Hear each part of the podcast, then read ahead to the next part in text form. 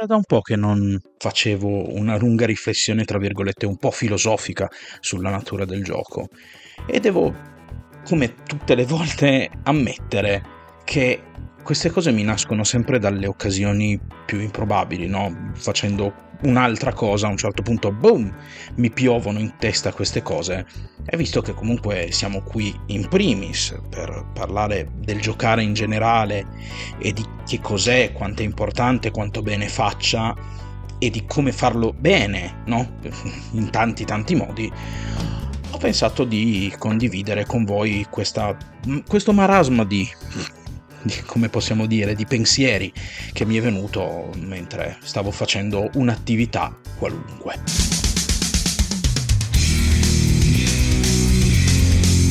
La spirale ludica. Scopriamo le regole del gioco.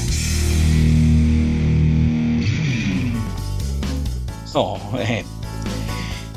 Stavo facendo un'attività qualunque. Per la precisione stavo guardando un video di Yotobi che eh, beh, quel video su YouTube dove lui va a giocare col gatto sul tubo a Diablo 1 e nel frattempo anche a Diablo 4 perché comunque tutto sommato essendo un gioco appena uscito anche se non ci sto giocando per motivi che poi magari vi spiegherò poi bene nel dettaglio comunque lo seguo perché chiaramente è uno dei giochi del momento quindi nel bene e nel male ha una rilevanza. Ma in, in realtà la puntata di oggi non parla di videogames nello specifico, anche se forse toccherà quest'argomento. Non è qualcosa che eh, è centrale ai videogame o ai giochi di ruolo, a, è proprio centrale all'esperienza ludica più in generale, diciamo così. Ma, ma, ma prima di tuffarci nelle riflessioni vi ricordo come al solito che sotto in descrizione trovate il link a tutti i miei social, compreso Telegram, soprattutto Telegram dove potete rimanere in primis sempre aggiornati sulle uscite del podcast e seconda cosa potrete comunque anche commentare queste puntate del podcast, cosa che vi invito a fare. Seconda cosa, eh, mi raccomando, seguitemi se ancora non lo fate, lasciatemi un giudizio positivo sulla piattaforma su cui mi state ascoltando, io tendenzialmente preferirei Spotify per tanti motivi, Spotify peraltro sul quale potete anche commentare, commentate anche lì se preferite commentare lì. Eh, vi dicevo lasciatemi un giudizio positivo Condividete le mie puntate se volete aiutarmi a crescere, volete supportare questo progetto, in primis perché la condivisione è comunque sempre forse il, il motore migliore per aiutare un progetto a crescere e se volete comunque in qualche modo supportarmi di più, fare un passo extra, sotto in descrizione vi lascio il link di Coffee così potrete farmi una piccola donazione, io ve ne sarò davvero molto ma molto grato. Ma tuffiamoci, tuffiamoci perché, perché in realtà ho un po' di cose che mi, mi ribollono per la testa e vorrei riuscire ad esternarle tutte in, nel, meno, nel minor tempo possibile, ecco, diciamo così, ma senza tralasciare nulla. Cosa è successo? È successo che, come vi dicevo, stavo guardando questo video di Yotobi che andava a giocare a Diablo gatto, col gatto sul tubo e a un certo punto, all'inizio del video, lui dice, beh, mi sono messo a giocare a Diablo 4, io adesso parafraso, eh, non sono le sue esatte parole, però diceva, mi sono messo a giocare a Diablo 4 e nel frattempo mi sono messo, non mi ricordo più se è una serie o un film da seguire sul secondo schermo. Ora, guardare un film e giocare sono due esperienze piuttosto impegnative di per sé se le si vuole fare un minimo bene. Sono due esperienze che richiedono comunque la nostra concentrazione, tutta la nostra attenzione. Ma, attenzione, perché è qui che mi è nata la questione.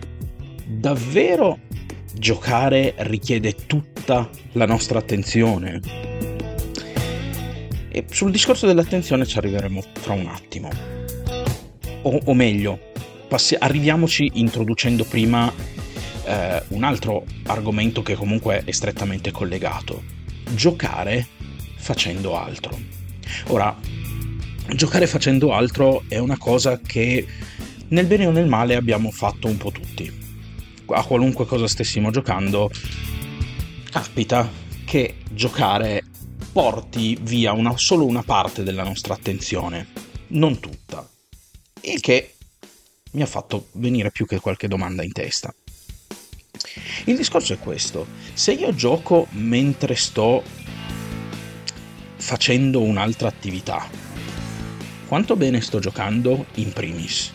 E soprattutto, se io gioco mentre sto facendo altro, questa, ehm, come possiamo dire, questa attenzione che io non sto dedicando al gioco e attenzione che dovrei dedicare al gioco o il gioco non mi richiede tutta questa attenzione? Ed è su questa seconda domanda che in realtà mi sono abbastanza concentrato, se devo dirla tutta.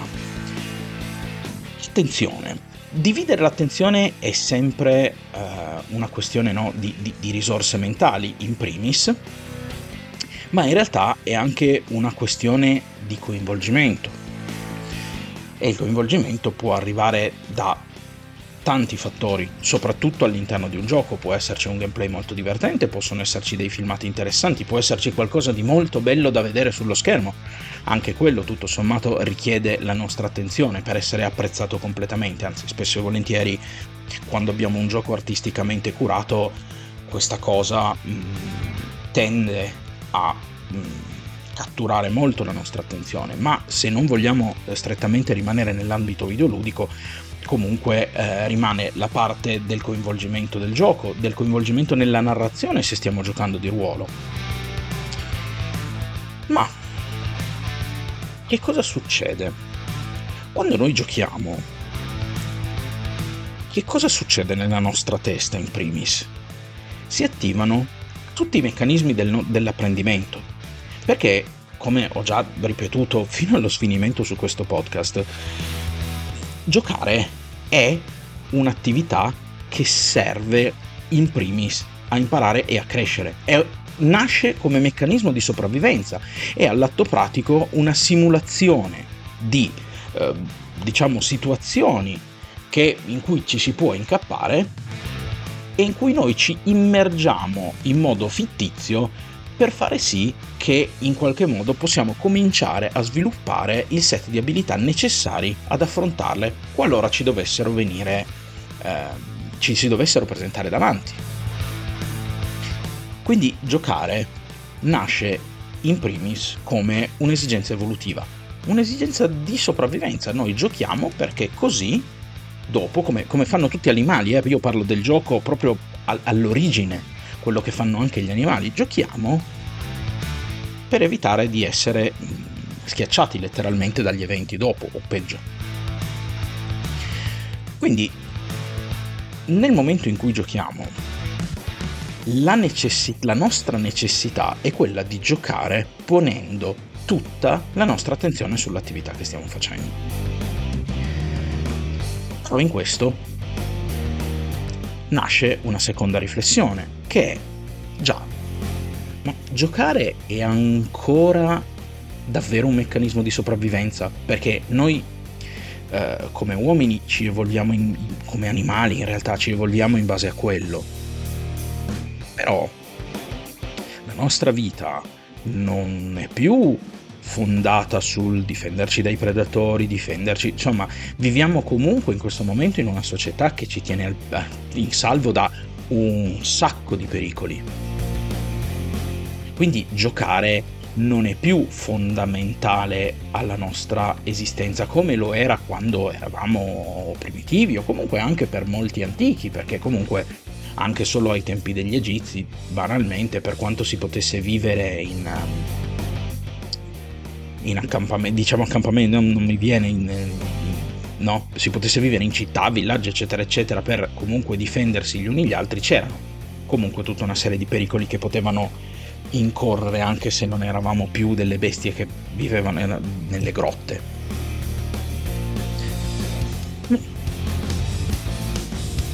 Giocare ovviamente non è una cosa di cui ci liberiamo e in realtà abbiamo sostituito questa cosa del gioco, questa necessità del gioco come sopravvivenza, come ehm, l'abbiamo trasformata letteralmente in un giocare comunque per far fronte a quelle che diventano ehm, le asperità della vita. Perché all'atto pratico poi comunque non siamo noi, noi in realtà come animali possiamo giocare in un certo qual modo anche quando siamo bambini, ma la verità è che molto più spesso giochiamo con quello che ci viene posto davanti, sono i nostri genitori a interagire con noi, quindi molto del gioco che facciamo viene da stimoli esterni e chiaramente i nostri genitori come ci faranno giocare? Ci faranno giocare comunque mettendoci in situazioni, soprattutto quando siamo bambini molto all'acqua di rose, eh, mettendoci in situazioni che faranno parte della nostra vita quotidiana, giochiamo e, e giochiamo anche in base e, e, cerchiamo, tra virgolette, anche in base di giocare in base a quegli stimoli che ci vengono da quello che viviamo nella vita quotidiana, no? Per esempio, quando il papà ci porta in macchina, il papà guida e quindi eh, in qualche modo noi, no, io per esempio da piccolo avevo questo stimolo di, di, di, avere il volante, il volantino per giocare e nella mia testa io ero in un'automobile che stavo guidando. Come poi tutto un altro discorso, ma no, io stavo simulando un aspetto della, della, della, vita quotidiana che sarebbe, stato, che sarebbe poi effettivamente diventato comune nel futuro, perché poi comunque di, di fatto noi guidiamo, no? sono pochi quelli di noi che non, che non, guidano, moltissimi di noi vanno in auto per fare anche le cose più banali, non è... Eh, guidare è diventata una cosa comune. Per cui giocare ha semplicemente. il, il, gioco è semplicemente mutato, no? Non è più un qualcosa che ci serve a sopravvivere in senso stretto, ma è comunque una cosa che ci serve a darci gli strumenti per affrontare la nostra vita futura. Quindi il gioco è rimasto anche perché noi lo abbiamo consciamente o inconsciamente adattato man mano che le nostre esigenze cambiavano. Quindi giocare è un meccanismo che è ancora molto vivo e molto molto strutturato dentro di noi. Oltretutto, modernamente, eh, più, più, ci si allontana, già solo la mia generazione ancora eh, gio- gioca di più di quanto non giocasse la generazione, per esempio, dei miei genitori, la generazione successiva, ma anche solo chi ha una decina d'anni meno di me, magari gioca anche, intendo quella generazione, gioca di più di, della mia generazione e così via. Quindi il gioco è diventato sempre mh, più importante all'interno della vita di tutti noi. Qui si torna all'argomento principale. Giocare è intrinsecamente legato all'apprendere, è intrinsecamente legato a una serie di meccanismi. Quindi, fondamentalmente, la domanda a questo punto diventa quanto è buono o quanto è valido un gioco che non richiede tutta la nostra attenzione per essere giocato? Perché è poi questa la domanda che mi sono fatto, cioè se io posso giocare a Diablo, e non, non, non lo dico per criticare Diablo perché io ci ho giocato parecchio Diablo, eh. non al 4, ma Diablo 3, Diablo, Diablo 2, non, non ne parliamo, Diablo 2, Diablo 1 anche. Però nel nostro, eh, nel nostro giocare un gioco come Diablo, quanto, quanto, quanto, è buona come esperienza? Perché poi di fatto giocare si trasforma in questo, no? si trasforma in esperienza. Che no, non è solo un, nel senso di esperire qualcosa, ma proprio nel senso di eh, imparare, di bagaglio che accumuliamo sulle nostre spalle. Quindi un gioco che mm, non ci fa accumulare bagaglio o ce ne fa accumulare poco. Quanto è buono? Onestamente non credo di avere davvero una risposta a questa domanda, però posso provare comunque ad arrivare ad una direzione che possa quantomeno farci capire da che parte dobbiamo guardare o da che parte devo guardare, perché magari invece per qualcun altro sarà completamente diverso. Come vi ripeto, questa qui è solo una mia riflessione su, su, su tutta la faccenda. Non, non è una conclusione netta, non è uno studio scientifico, quindi non ci saranno dei fatti alla fine, ci saranno delle conclusioni che possono essere valide oppure no.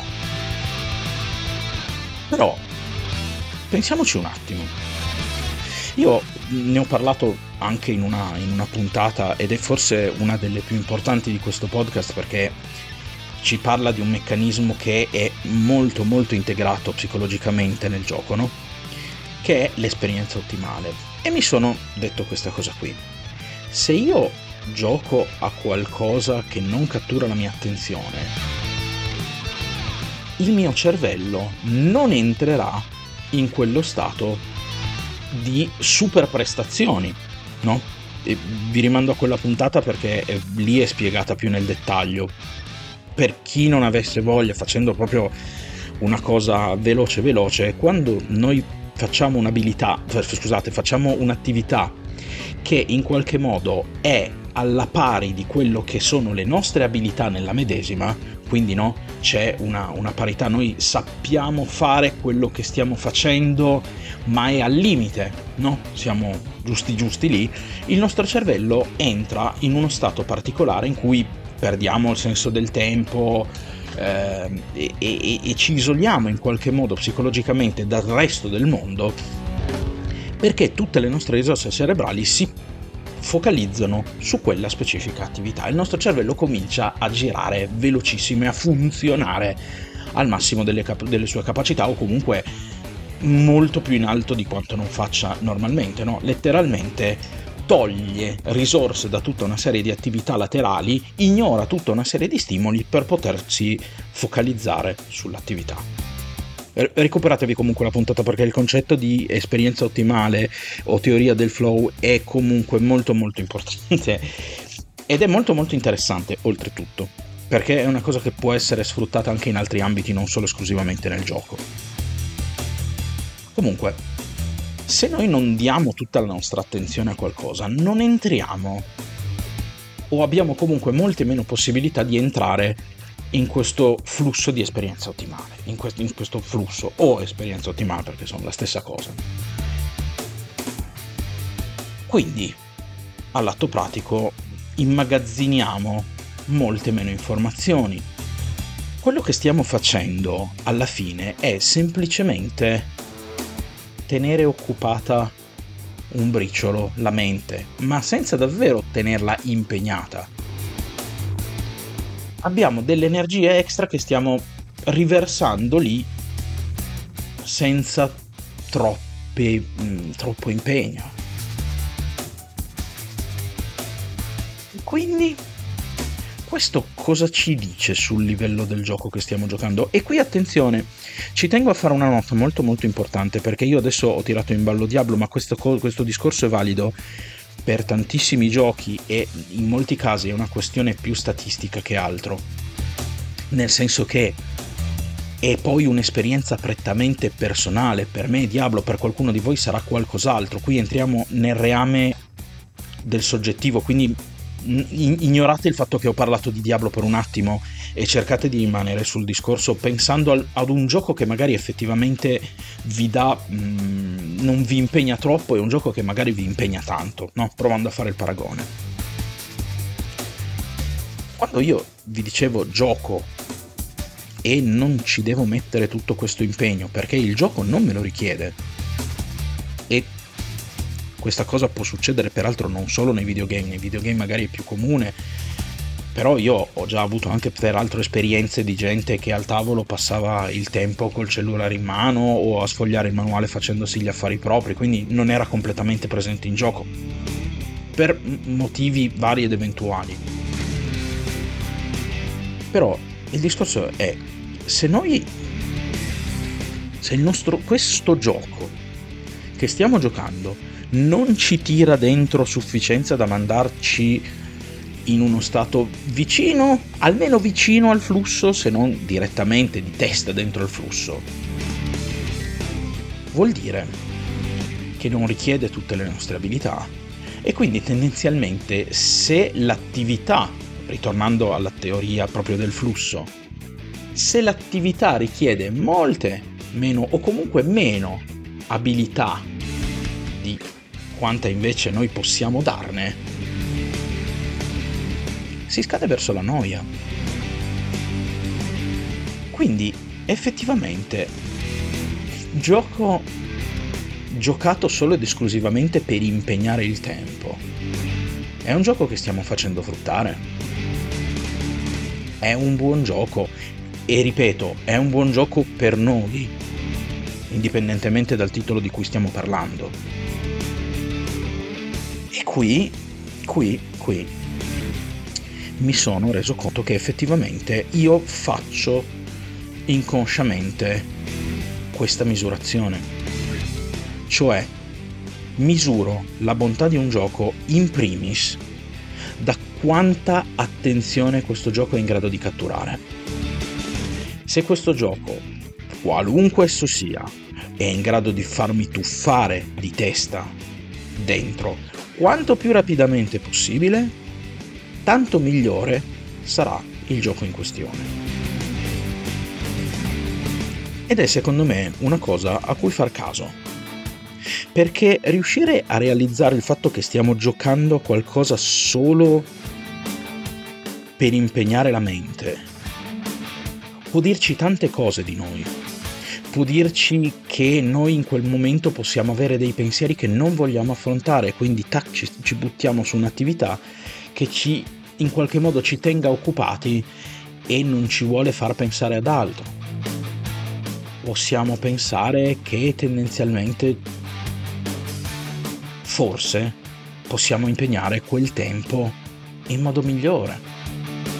Perché poi alla fin fine il discorso è che secondo me per giocare bene, in primis questa è proprio una regola, per giocare bene bisogna che il tempo dedicato al gioco conti qualcosa. Deve essere un, un qualcosa che quando abbiamo finito di farlo non dobbiamo pensare ho perso il mio tempo. E nel senso possiamo anche pensare ho perso il mio tempo se ci siamo messi a giocare eh, invece di fare qualcos'altro che avremmo dovuto fare perché effettivamente abbiamo perso il tempo, ma se avevamo un momento libero e potevamo scegliere di fare tante cose e quando abbiamo finito di giocare tutto sommato non abbiamo realmente diretto tutta la nostra mente sul gioco forse non abbiamo giocato bene, forse abbiamo sprecato quel momento di gioco, indipendentemente dall'apprendimento o meno. Abbiamo letteralmente un po' gettato via il nostro tempo ludico e non ne abbiamo tratto il giovamento che avremmo potuto trarne. Quindi, per come la vedo io, fare porre un attimino l'accento su quanta attenzione effettivamente ci sta, ci sta prendendo un gioco è forse un buon modo per giudicare uno quanto bene e quanto stiamo facendo rendere il tempo speso giocando e due potrebbe essere anche comunque un buon metodo per capire quanto sia buono per noi il gioco in questione. E queste sono un po' i miei. La, la, mia nube di pensieri, perché mi rendo conto che in realtà qui in mezzo ci ho messo un po' di tutto, è stato un po' un minestrone. Però comunque spero che in qualche modo ci sia stato qualche spunto che vi abbia fatto riflettere. Vi ringrazio per aver ascoltato questo mio lungo. Mm, boh, non saprei nemmeno come chiamarlo. Comunque, questa lunga puntata fino qui. Come al solito vi ricordo che sotto in descrizione trovate i link a tutti i miei social. Mi raccomando, seguitemi, condividete. E ci sentiamo alla prossima puntata. Buon weekend a tutti.